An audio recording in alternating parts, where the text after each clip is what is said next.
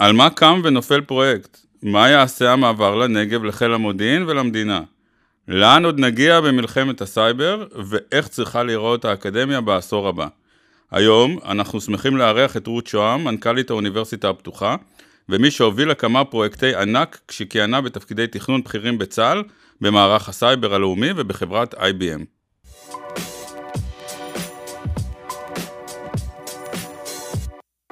זמן לחשוב, הפודקאסט של גופמן קריאייטיב, על השראה ומציאות. אהלן, היום אנחנו מארחים את רות שהם, מנכ"לית האוניברסיטה הפתוחה ואלוף משנה במילואים. היי רותי, מה העניינים? כיף, כיף להיות פה. אז היום אנחנו קודם כל תודה רבה שבאת, והיום אנחנו נעבור על כמה נושאים. אגב, האחרון שבהם זה נושא האוניברסיטה הפתוחה, אנחנו נגיע אליו בסוף הפודקאסט. האחרון והחביב.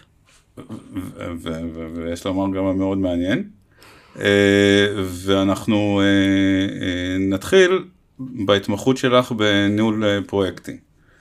בעצם עסקת המון בתחום הלא מוגדר הזה של הובלה וניהול פרויקטים, ואנחנו ניגע בחלקם. מן הסתם כל נושא הוא אחר, אבל בכל זאת יש מחנה משותף גנרי יותר. אז אני אשמח אם תספרי לנו קצת על התחום הזה, איזה יכולות ואיזה כישורים יש בו, אבל מה הפרויקטים נופלים? אז קודם כל, תחום ניהול הפרויקטים הוא כביכול תחום מקצועי, יש ספרים, יש מתודולוגיה לניהול פרויקטים. הפרויקטים שאני עסקתי בהם הם פרויקטים שהם מאוד גדולים, שמה שמאפיין אותם זה פרויקט שבתוכו יש שינוי, שינוי משמעותי, בדרך כלל שינוי ארגוני. והדברים שמאפיינים כזה פרויקט, זה צורך לרתום את כל מי שקשור לפרויקט במהלך הזה. שזה האתגר היותר גדול מאשר הפרויקט. זאת אומרת, להקים בניין זה קל, יחסית. אבל כשאתה רוצה לשנות ארגון ולהעביר אותו לבניין אחר, או לקחת מחנה ולעשות לו שינוי ארגוני ולהעביר אותו, זה הסיפור. ואני חושבת שפרויקט קם ונופל על רתימה של כל השותפים של הפרויקט לתהליך הזה. הנחישות של ראש הפרויקט, שראש הפרויקט קם בבוקר ולא רואה בעיניים, צריך להיות פה מאוד מאוד נחוש, אם אתה לא נחוש אז קשה מאוד להצליח, כי יש המון המון מאמורות בדרך, בין אם זה גם דברים פרסונליים שחוויתי בדרך, בין אם זה סוגיות תקציביות, המון התנגדויות, ואתה צריך כמו איזה סוס דוהר לדהור ולפעמים לא לראות בעיניים בשביל בסוף להרים פרויקט גדול כזה, ושוב אני חוזרת, זה פרויקטים שהם לא הבניין שבהם או לא הטכנולוגיה שבהם זה המהות, אלא השינוי שהם מביאים איתם. שדיברת על התנגדויות, על איזה בעצם התנגדויות, מה ההתנגדויות העיקריות שנתקלת בהן? טבע האדם הוא כזה הוא להתנגד. לא, שאנשים לא אוהבים שינוי. אנשים לא אוהבים שינוי.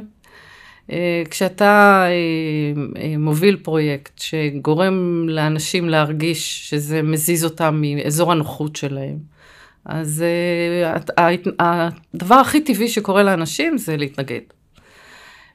ואז הדרך הלא פשוטה היא לנסות ולשכנע שהשינוי הזה הוא חיובי, שבסופו של יום זה יעשה גם לארגון שלהם וגם לבן אדם עצמו, כי בסוף אדם חושב על עצמו, שזה לא יעשה לו רע. וזה האתגר הכי הכי גדול. אני חושבת שאת ההתנגדויות הכי קשות שחוויתי, אני חושבת שבפרויקט של העתקת בסיסי המודיעין לדרום, זה הפרויקט שבו חוויתי התנגדויות הכי קשות, כי מה זה עכשיו להעביר טכנולוגים מגלילות, מגבעתיים, לצומת שוקת ליד עומר, למרגלות לקיה, זה מהפך.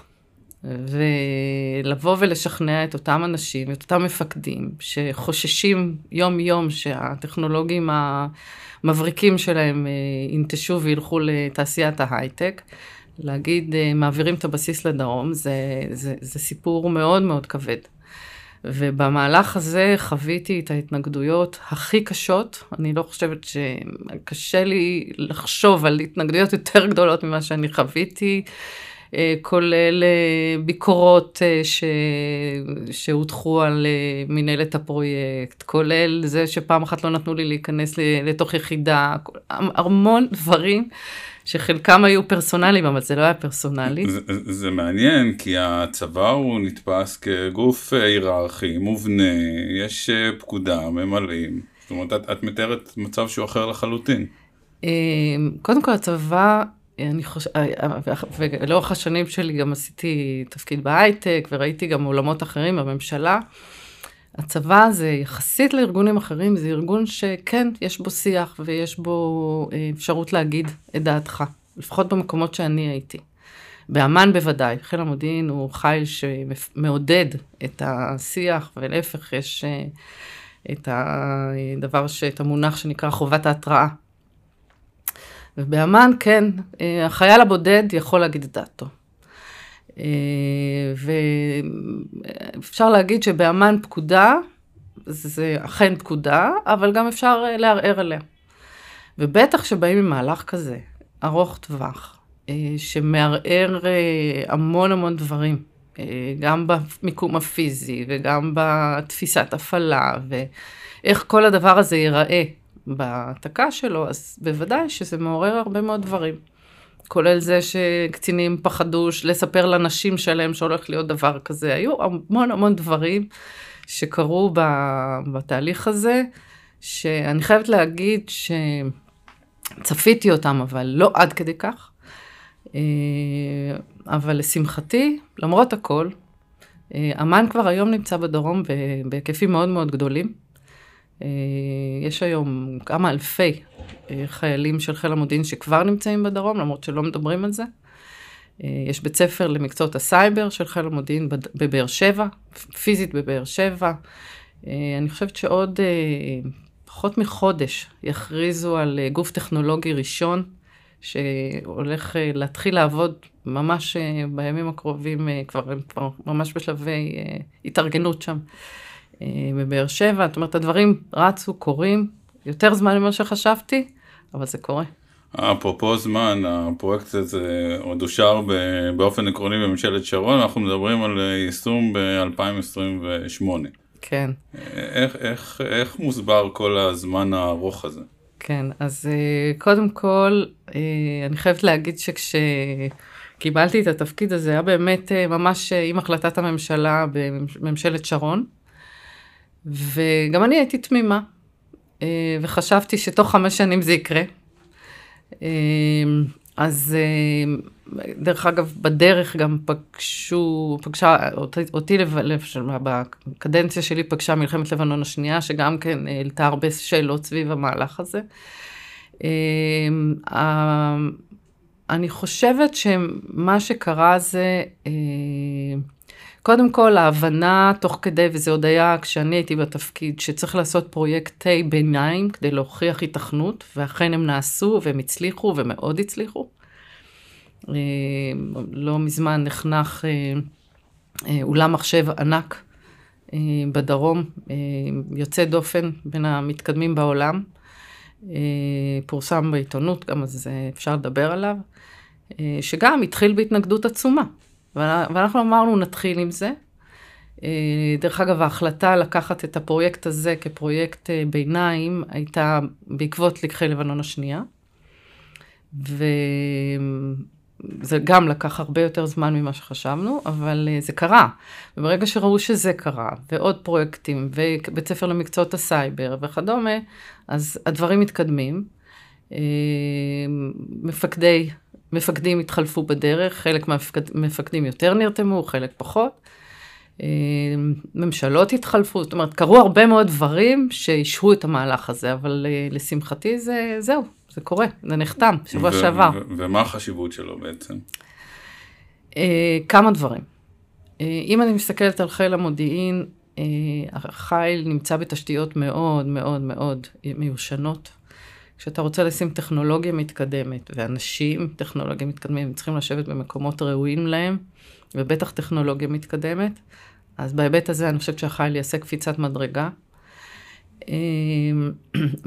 וגם כל העובדה שהחיל יוכל לשנות תפיסה, אני חושבת שזה ייתן מנוף אדיר לחיל המודיעין, ובהיבט הלאומי, אנחנו רואים מה קורה בין גדרה לחדרה, הצפיפות היא לא נתפסת, 60% משטח מדינת ישראל זה בדרום, אני חושבת שבערך 10% מהאוכלוסייה, ואם המדינה לא תסיט אנשים ברמה גבוהה לדרום, אז אנחנו נאבד אותו, אנחנו רואים מה קורה.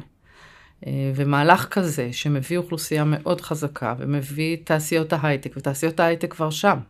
דרך אגב, אחת מתעשיות ההייטק ששם אני גם גרמתי לה להגיע, נדבר על זה, התעשיות כבר חלקן מחכות שם על המהלך הזה, ואני חושבת שכשזה יקרה אז זה יפרח עוד יותר, וכל המטרופולין שסביב באר שבע יקפוץ, ייתן קפיצה משמעותית.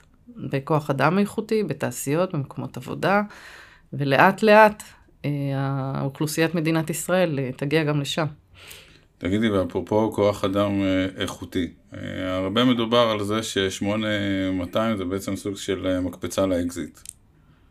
אז איך אנחנו בעצם, או איך 8200 משמרת את האנשים האלה כדי שבדרך לאקזיט יישארו עוד כמה שנים ב8200? אז יש המון מסלולי שירות שבונים לאנשים, עכשיו שמעתי על עוד מסלולים שבונים, יש עכשיו פיילוט, ונחזור לאוניברסיטה הפתוחה אחר כך, שאנשי סייבר, חבר'ה מאוד מוכשרים שמאתרים אותם בתיכון, מתחילים את לימודי התואר כבר עם גיוסם לצבא, ואז דרך זה מחתימים אותם לעוד שנות שירות. יש כל מיני, באמת, אני חושבת שהצבא עושה מהלכים יוצאים מגדרם בשביל להשאיר את האנשים הטובים האלה בשירות. לדעבוני, רוב האנשים לא נשארים מעבר לגילי ה-30, 27, 30, זה הממוצע שבהם החבר'ה המוכשרים האלה משתחררים. אבל בשנים האלה הם נותנים את כל הטוב, והם מחונכים, וגם הסביבה ביחידה 8200, וגם ביחידות הטכנולוגיות האחרות, 8200 אני יודעת כי הייתי שם, היא סביבה מאפשרת, היא סביבה שמצמיחה את האנשים האלה. לא מזמן פגשתי מישהו שהגיע, השתחרר כתת אלוף אחר כך, השתחרר כראש חטיבת ההגנה בסייבר, שהיה סרן כשהייתי ביחידה, ואז הוא אמר לי, את יודעת מה אני זוכר ממך? את נתת לי לפרוח. את אמרת לי, השמיים הם הגבול. וזה החינוך ביחידה. ודרך זה מקבלים את התעוזה, ואת היכולת, ואת הכלים לצאת ולעשות את האקזיטים. טוב, אז נעבור נדבר קצת על סייבר. את הובלת את צוות, את פרויקט הסרט הלאומי, שזה צוות לטיפול באירועי מחשב מטעם IBM, וגם עסקת בנושא בהרחבה, גם כראש אגף האסטרטגיה וההתעצמות במערך הסייבר הלאומי. עד כמה אנחנו בעצם קרובים לתרחישי יום הדין בסייבר, ואני אשמח גם שנדבר קצת על אותם תרחישי יום הדין. טוב, אני אתחיל מהסרט. גם דוגמה מופלאה, עד כמה להוביל פרויקט שהוא ראשון, בארץ. דרך אגב, ואני חושבת שבין הראשונים בעולם, זה היה מהלך באמת מטורף שלי מתוך IBM. אנחנו, ב-IBM יש תהליך שנקרא Go No Go, שמגיע מכרז, אז IBM עושה תהליך שהאם נכון ללכת למכרז הזה. ההחלטה ב-IBM מקיר לקיר הייתה No Go. ואז אמרתי, מה, איך אפשר שבדיוק אז הקמתי את צוות ההגנה בסייבר של IBM ישראל. אמרתי, איך IBM לא תהיה שם על המפה? ופניתי למספר חברות ביטחוניות, ואמרתי, בואו תיקחו אתם את ההובלה, אני אביא את כל הטכנולוגיה מאחורה. ואיכשהו הגעתי למפקדי לשעבר, קצין מודיעין ראשי, אריאל קארו, מרפאל, והוא אמר, יאללה, לוקח את המושכות. אז למעשה מי שניצח ומי שהוביל את הפרויקט זה רפאל, ו-IBM הייתה קבלן משנה שלה, יחד עם Dell EMC ומטריקס, וכאן ממש הצבנו פתרון טכנולוגי למתקן, שמנטר למעשה את איומי הסייבר על ישראל. וזה באמת דבר ייחודי, יש מתקן יפה שממוקם בבאר שבע, ואני חושבת שזה פריצת דרך ברמה עולמית, כי באמת מכל העולם באים לראות אותו. עכשיו אתה שואלת על יום הדין. אנחנו כל הזמן במלחמה. לשמחתי אני כבר שנה לא יודעת מה קורה בגזרה הזאת, אני רק קוראת עיתונים כמוך, ונשמע שזה הולך ומתעצם. הבוקר נדמה לי קראתי כתבה שראש הסייבר של ה-NSA, שזה ה-8200 האמריקאי, הצהיר שהם תקפו את רוסיה בסייבר, שזה דבר מטורף להצהיר עליו בתקשורת. אז אני אומרת, יש מלחמה. בסייבר אפשר לעשות הרבה דברים, אבל לשמחתי גם ההגנה במדינת ישראל היא ברמה טובה, ואני רוצה להאמין שיום הדין לא יהיה אצלנו. ובכל זאת, מה הם אותם תרחישי יום הדין שמדברים עליהם? תשמע, אני יכולה להפליג איתך בדמיון, אפשר לשמיים עם הגבול, אבל אני לא חושבת שנכון שניכנס את תרחישים, אבל אפשר פה לחשוב על הרבה תרחישים אפוקליפטיים, אבל אני מאוד מאוד, אני מאמינה שלא נהיה שם. בכל אופן, בזמן האחרון גם מדברים הרבה, וזה בלט מאוד בפריצות האחרונות, על הנושא של אתרים שהם לא אתרים של מדינת ישראל, וגם הם לא אתרים שמוגדרים כאסטרטגיים, אבל הם עדיין מהותיים, והם בעצם החוליה החדשה, והם גם, עד כמה שאני מבין, גם פחות מפוקחים על ידי מערך הסייבר. נכון. מה הפתרון לאתרים האלה? קודם כל, אני יכולה להגיד כמנכ"לית האוניברסיטה הפתוחה. בסוף, כל ראש ארגון, או ראש חברה, או ראש אקדמיה, או כל מי שנשען בסוף על טכנולוגיה, צריך לשים על השולחן את הנושא של ההגנה בסייבר.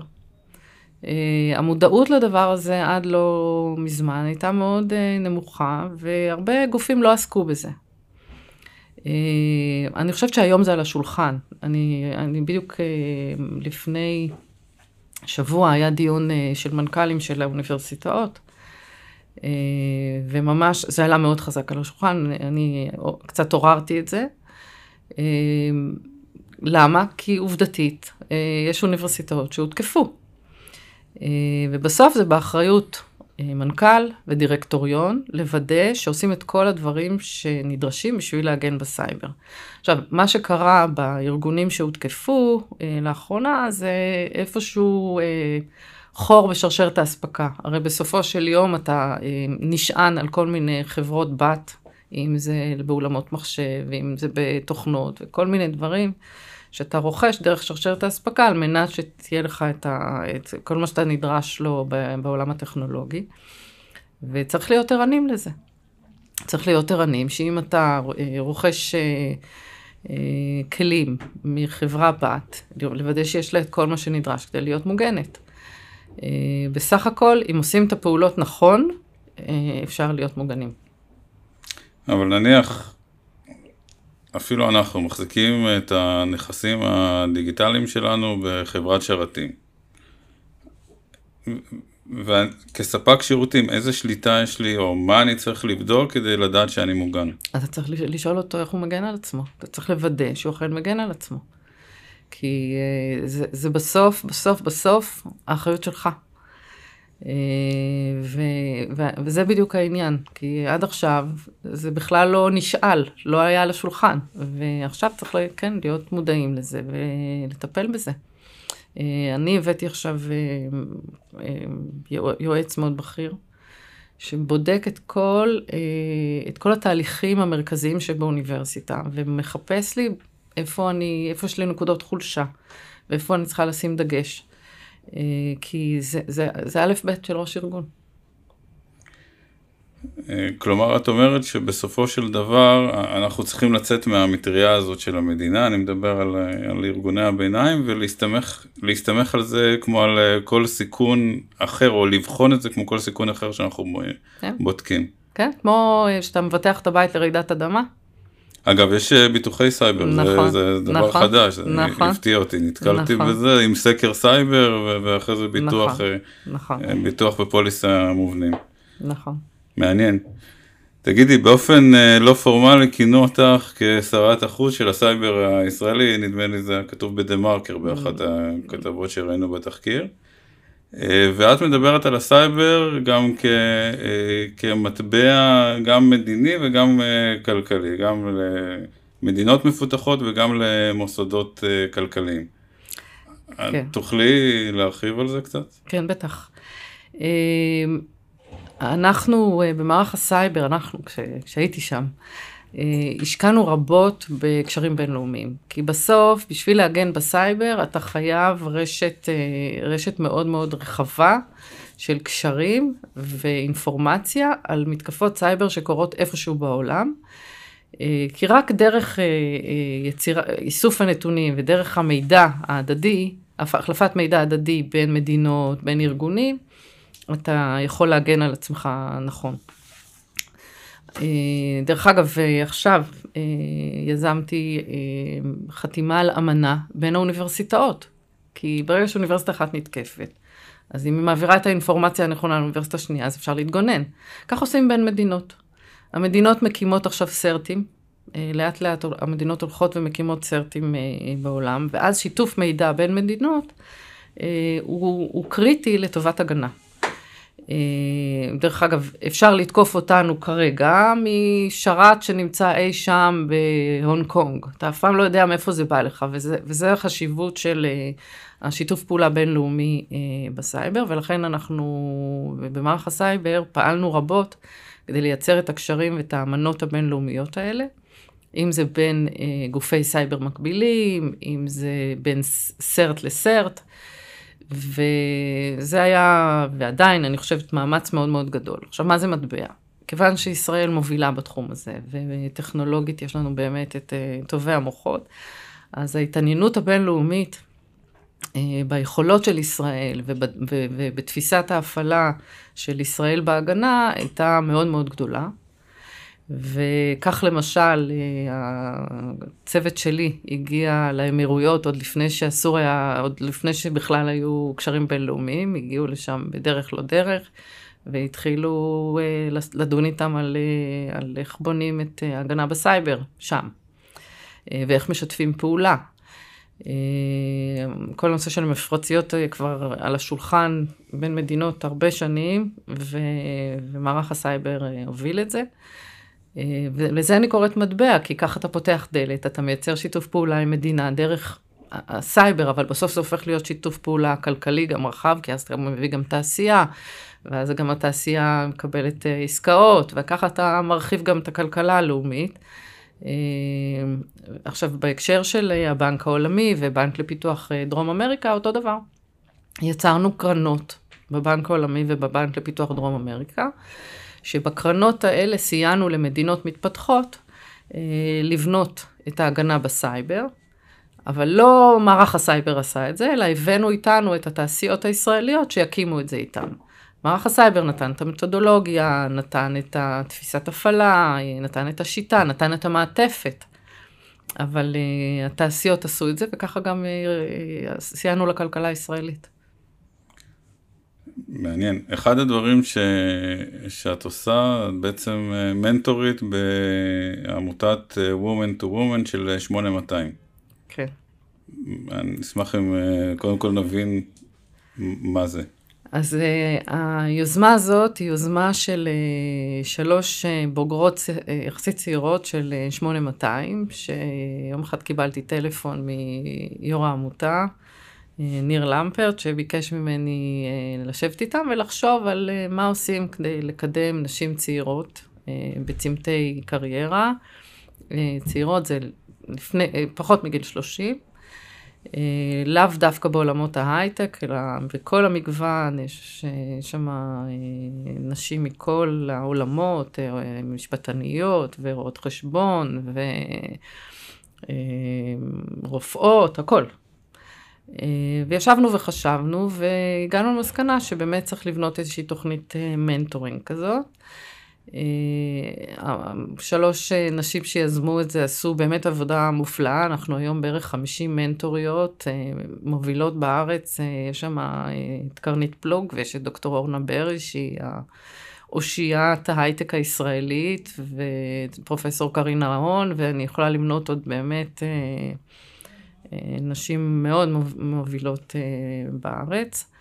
וכל אחת מאיתנו מקבלת מנטית אחת לשנה. אנחנו מלוות את הנשים האלה במשך של כמעט שנה, למרות שאני חייבת להגיד, אנחנו כבר מסיימות החודש מחזור שישי, אבל המנטיות שלי נשארות איתי כמה שהן רוצות, הן מתקשרות ומתייעצות גם בשלבים יותר מאוחרים, וזה מיזם מופלא, ונוצרת, א', יש לנו את הקהילה של המנטוריות, שאני חייבת להגיד שאין לה תחליף, ויש, הופכת להיות קהילה מאוד מאוד גדולה של נשים, שזה רשת, ולפחות אלה שאני ליוויתי הגיעו לתפקידים מאוד משמעותיים, אם זה, רובן הם היו מההייטק,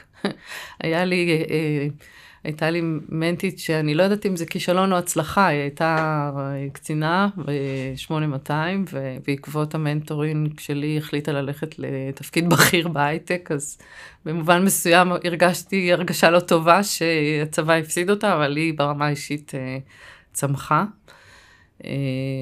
עכשיו יש לי מנטית חרדית, שזה גם מעניין, ואני בטוחה שהיא תגיע למקומות טובים. זה מאתגר. תגידי, אם אנחנו נסתכל רגע על תמונת המראה של זה, אז בעצם 8200 מספקת המון המון הזדמנויות וקרש קפיצה לא יאמן, של חלקים אחרים של החברה אין אותו. מה אנחנו עושים לדעתך, או מה נכון לעשות כחברה כדי לאזן את הפערים האלה?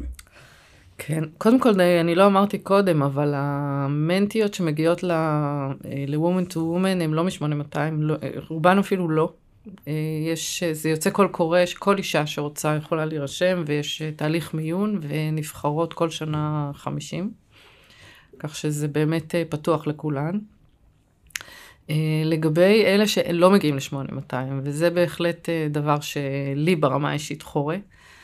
אז כשהייתי במערך הסייבר, יזמתי סוג של תוכנית הכשרה ללוחמים עם יכולות גבוהות, שקיבלו הכשרה מאוד אינטנסיבית של חצי שנה, בהובלה של Scale-Up Velocity, שזה חברה בת של Start-Up Nation Central.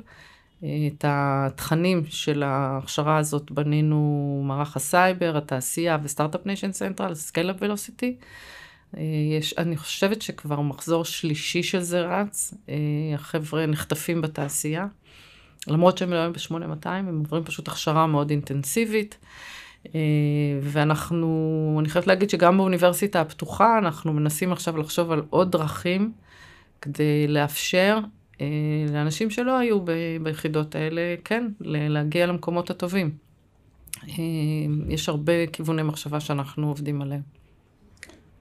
ומנקודת מבטך הייחודית, גם עכשיו מתוך האוניברסיטה וגם מהתפקידים הקודמים שלך, איך את רואה בכלל את כל מבול האקזיטים והיוניקורנים שיש עכשיו? זה לא נראה סוג של בועה? הרבה כסף זורם עכשיו בשוק.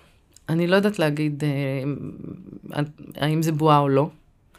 אני יכולה להגיד שמזל שזה קורה.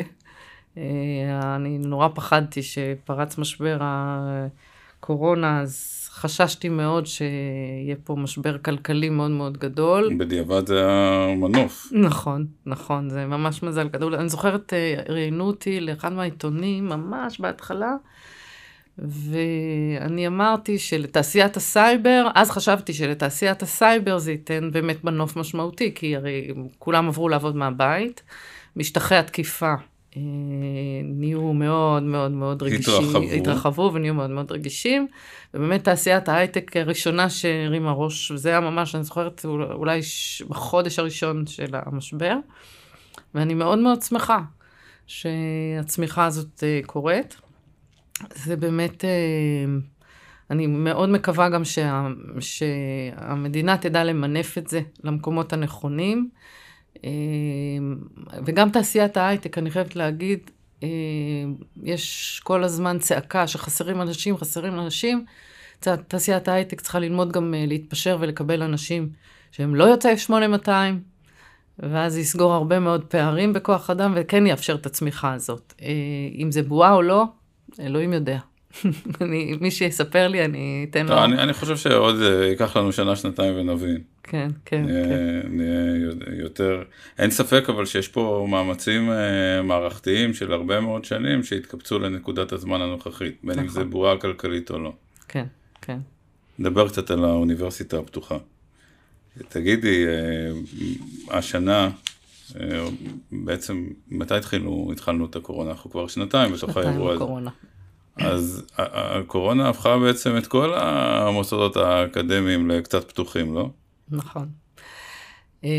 כן, אכן הקורונה היא קצת מתנה את המונופול של האוניברסיטה הפתוחה בעולמות של למידה מרחוק, כי כל האוניברסיטאות למעשה עברו ללמד בזום, אבל האוניברסיטה הפתוחה מלמדת מרחוק לא רק בזום. זאת אומרת, זו תפיסה שלמה. סטודנט שנרשם לאוניברסיטה הפתוחה, יש לו אתר קורס עם כל החומרים, עם קטעי וידאו, עם הרבה מאוד כלים שהאוניברסיטה נותנת, וספרים ברמה מאוד מאוד גבוהה, הרבה מאוד כלים שהאוניברסיטה נותנת על מנת לאפשר לסטודנט ללמוד מרחוק. המפגשים, בין אם זה בזום או בין אם זה פרונטלי, עכשיו קצת חזרנו לפרונטלי, הם למעשה תרגולים, מה שנקרא באוניברסיטאות אחרות, ופחות הרצאות. את החומר התיאורטי, הסטודנט אמור ללמוד לבד דרך החומרים שהוא מקבל, בין אם זה באתרים ובין אם זה בספרים. ולכן, זה אומנם, בתדמית שזה, זה כאילו כולם עברו ללמד מרחוק, אבל ללמד מרחוק זה לא רק להעביר הרצאה בזום. ולכן כאן יש לנו עדיין יתרון מאוד מאוד גדול. אנחנו מודעים לזה, שאנחנו צריכים לייצר את הקפיצה הבאה. אנחנו, אחרי שנה לקורונה, עשינו סוג של למידה, של מה למדנו מהקורונה. אז קודם כל אני חייבת להגיד שבקורונה מספר הסטודנטים עלה בצורה מאוד משמעותית, בעיקר במתמטיקה מדעי המחשב, 30% גידול במתמטיקה מדעי המחשב, היום יש לנו 55,000 סטודנטים בערך, 16,000 בעולמות של מתמטיקה מדעי המחשב, שזה מטורף, זה בכל קנה מידה. ומה שהבנו, זה א', שהסטודנטים, אם פעם, הסטודנטים פחות אהבו את הלמידה מרחוק, וכן הגיעו לקמפוסים של האוניברסיטה, היום הסטודנטים מעדיפים לשבת בבית בזום. לפני הקורונה 30% בחרו ללמוד בזום, היום 70-75% בוחרים ללמוד בזום מרחוק. למדנו שכן צריך לייצר איזושהי מעטפת לסטודנטים, ויש עכשיו צוות אסטרטגי שמנתח את המעטפת, את חוויית הסטודנט מהיום שהוא מתעניין ועד שהוא בוגר, ואנחנו, אני חייבת להגיד שהאוניברסיטה, אני פחות משנה באוניברסיטה, אבל אני כל פעם נדהמת מהכמות כלים שהאוניברסיטה מאפשרת לסטודנט על מנת להגיע לקו הגמר, סדנאות ובאמת מלגות, כל מה שאפשר, קורסים לכתיבת סמינרים, המון המון דברים שהם לא טריוויאליים ולא תמיד קורים באוניברסיטאות אחרות. ואנחנו ממש עכשיו בונים את התהליך, את המעטפת הנכונה לסטודנטים. אחת המחשבות זה לייצר קהילות סטודנטים, למשל, יש לנו מרכזים בכל רחבי הארץ, יש לנו 4 מרכזים מרחביים, למעשה של המטרופולין, יש לנו בבאר שבע מרכז, בירושלים, בחיפה, בתל אביב, ויש לנו בוואדי ערה ובנצרת של אוכלוסייה ערבית. אנחנו מנסים לייצר סוג של קהילות של לומדים צפוניים, דרומיים, ירושלים, כדי שגם אם לומדים בזום, תהיה להם קבוצת שייכות. עכשיו אנחנו עכשיו מנתחים מה נכון, האם קבוצת השייכות צריכה להיות פר מקצוע, או פר מקום מגורים, זה עוד בתהליכי עבודה וחשיבה, אבל זה הכיוון. היום מדברים הרבה על הכשרה אד הוק באמצעות קורסים. אנחנו רואים את זה גם בהייטק וגם בענפים אחרים. למה בעצם אוניברסיטה ובכלל, למה אוניברסיטה פתוחה? קודם כל, יש ויכוח מאוד מאוד גדול סביב, האם נכון להייטק, בהייטק זה הכי בולט, לתת הכשרה אד-הוקית ולרוץ לעבודה ולהיות בשוק, או ללכת באמת לעשות תואר אקדמי. אז קודם כל, האוניברסיטה מאפשרת גם וגם. ואנחנו, היכולת שלך ללמוד מתי שאתה רוצה, מאיפה שאתה רוצה, בקצב שאתה רוצה, זה מאפשר לך ללמוד, לעבוד, ולהגיע בסופו של דבר גם למקום עבודה יציב, וגם עם תואר אקדמי. דרך אגב, יש אתר חדש שהוקם על ידי משרד העבודה והג'וינט, על ממוצעי שכר במקצועות השונים. בעולמות של מדעי המחשב, האוניברסיטה הפתוחה נמצאת שלישית בארץ, אחרי תל אביב וטכניון. פסיכולוגיה גם, אנחנו ממש נמצאים במקום טוב למעלה, כלכלה אם אני לא טועה, גם כן מקום שלישי בארץ, אחרי העברית ותל אביב. אז אני אומרת, האפשרות היום, אבל אני חושבת שזה מאוד מתאים לעולם העבודה היום, של ללמוד, לעבוד, ועם הזמן לצבור את הקרדיטציה האקדמית. אני חושבת שלמרות שהיום יש כאילו את המחשבה, והחבר'ה הצעירים חושבים שיאללה, אני למדתי, למדתי איזה קורס, או אני בוגר ממר"ם, או שהייתי ב-8200, אני יכול לרוץ להייטק, עדיין אני חושבת שיש חשיבות מאוד מאוד גדולה לתואר אקדמי, בטח אם אתה רוצה לצמוח לתפקידים בכירים. זה נותן בסוף כלי חשיבה אחרים, עומק אחר, ובסוף אני חושבת שאחוז גבוה מהאנשים שיש להם את היכולת, כן ירכשו תארים אקדמיים, למרות הכל. יש בתואר אקדמי, יש הרבה מעבר לכלים לעבודה עצמה. וכשאת מסתכלת קדימה, נאמר 5 שנים, תוכנית רב-שנתית. מה היעדים המרכזיים שלך? איך את רואה באופן כללי את האוניברסיטאות, ובפרט את האוניברסיטה הפתוחה 5 שנים קדימה? אז קודם כל, האוניברסיטאות מהותן, רוב האוניברסיטאות, מהותן מחקר. להעמיק במחקר ולקדם, הרי בלי מחקר בסיסי, אז המדינה תדעך. זאת אומרת, אני מאוד מאוד חסידה של עידוד מחקר בסיסי. דרך אגב, גם במערך הסייבר, תמכנו ב7 מרכזים אקדמיים בארץ, למחקר בסיסי בסייבר, בעולמות השונים. אז זה תפקידה של האקדמיה. התעשייה אומנם עושה מחקר, עושה פיתוח, אבל זה ברבדים יותר מתקדמים. ולכן אקדמיה זה המהות שלה, האוניברסיטאות זה המהות שלהם, גם באוניברסיטה הפתוחה יש מחקר, יש הרבה מחקר להפתעתי, דרך אגב אני הופתעתי מאוד שראיתי עד כמה האוניברסיטה משקיעה במחקר, יש לנו מכון אסטרופיזיקה, אני חושבת שהוא הכי טוב בארץ, אתמול דנתי בהרחבת המחשוב על, יש לנו באוניברסיטה הפתוחה, יש לנו מחשוב על ואנחנו הולכים ומרחיבים אותו לטובת החוקרים, יש השקעה מאוד מאוד גדולה במחקר, כי בסוף זה מהותה של אוניברסיטה. ובאמת האוניברסיטה הפתוחה, למרות שהיא לא נתפסת ככזאת וגם לא מתומרצת, דרך אגב, על ידי המדינה, לטובת מחקר, האוניברסיטה הפתוחה מקצה הרבה מאוד משאבים לטובת מחקר. ובסוף, ככל שיש לך חוקרים יותר טובים, אז אתה גם מפתח קורסים יותר טובים, ואתה מאפשר לסטודנטים לצמוח. ובאוניברסיטה הפתוחה, אני חושבת שבשנים האחרונות יש גידול מאוד משמעותי, גם בהישגים במחקר, הכרה בגרנטים, ואני רואה את האוניברסיטה צמחת בתחום המחקרי בצורה משמעותית בחמש שנים הקרובות.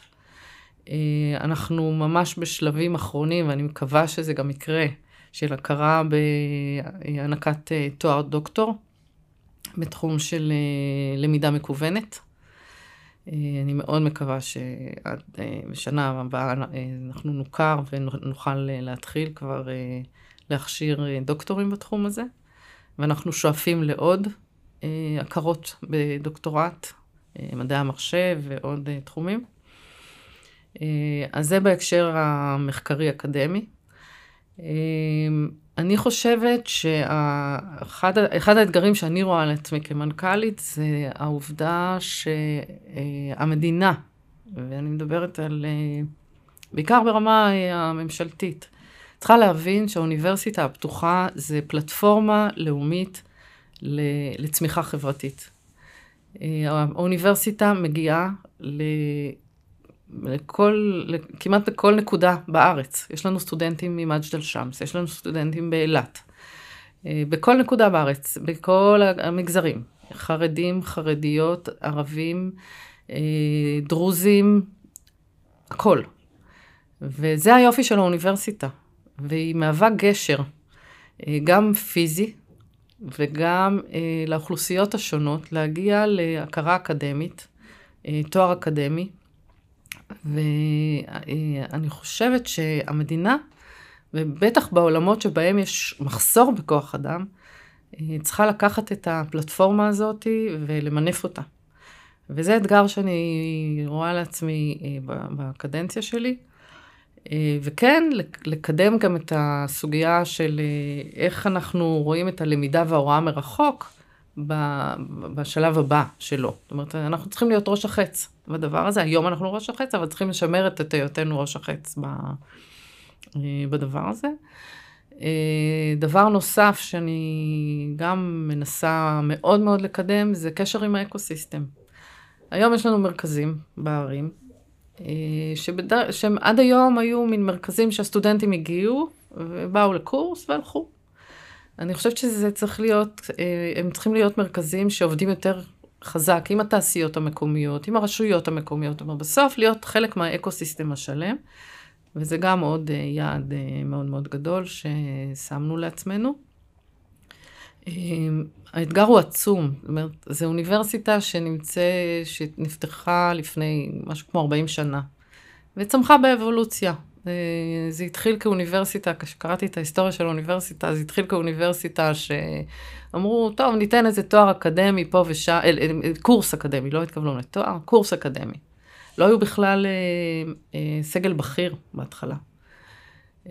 ולאט לאט זה צמח להיות מה שזה היום באבולוציה, ואני חושבת שאנחנו נמצאים היום, ואני חושבת שהקורונה העיצה את זה, בנקודה שאנחנו יכולים לקפוץ קדימה, להיות באמת אוניברסיטה, אוניברסיטה משמעותית, שפרוסה בכל רחבי הארץ, מאפשרת השכלה אקדמית לכולם, שזה דבר מדהים. היום להתקבל מתמטיקה, מדעי המחשב באוניברסיטאות האחרות, זה כמעט כמו להתקבל רפואה. אתנו כל אחד יכול לבוא. שנה הראשונה הצלחת לחצות את הקורסים הקשים, ואתה בפנים. שזה מופלא. רותי, אני מאוד מאוד מודה לך על הזמן ועל השיחה המעניינת. תודה רבה. תודה לך.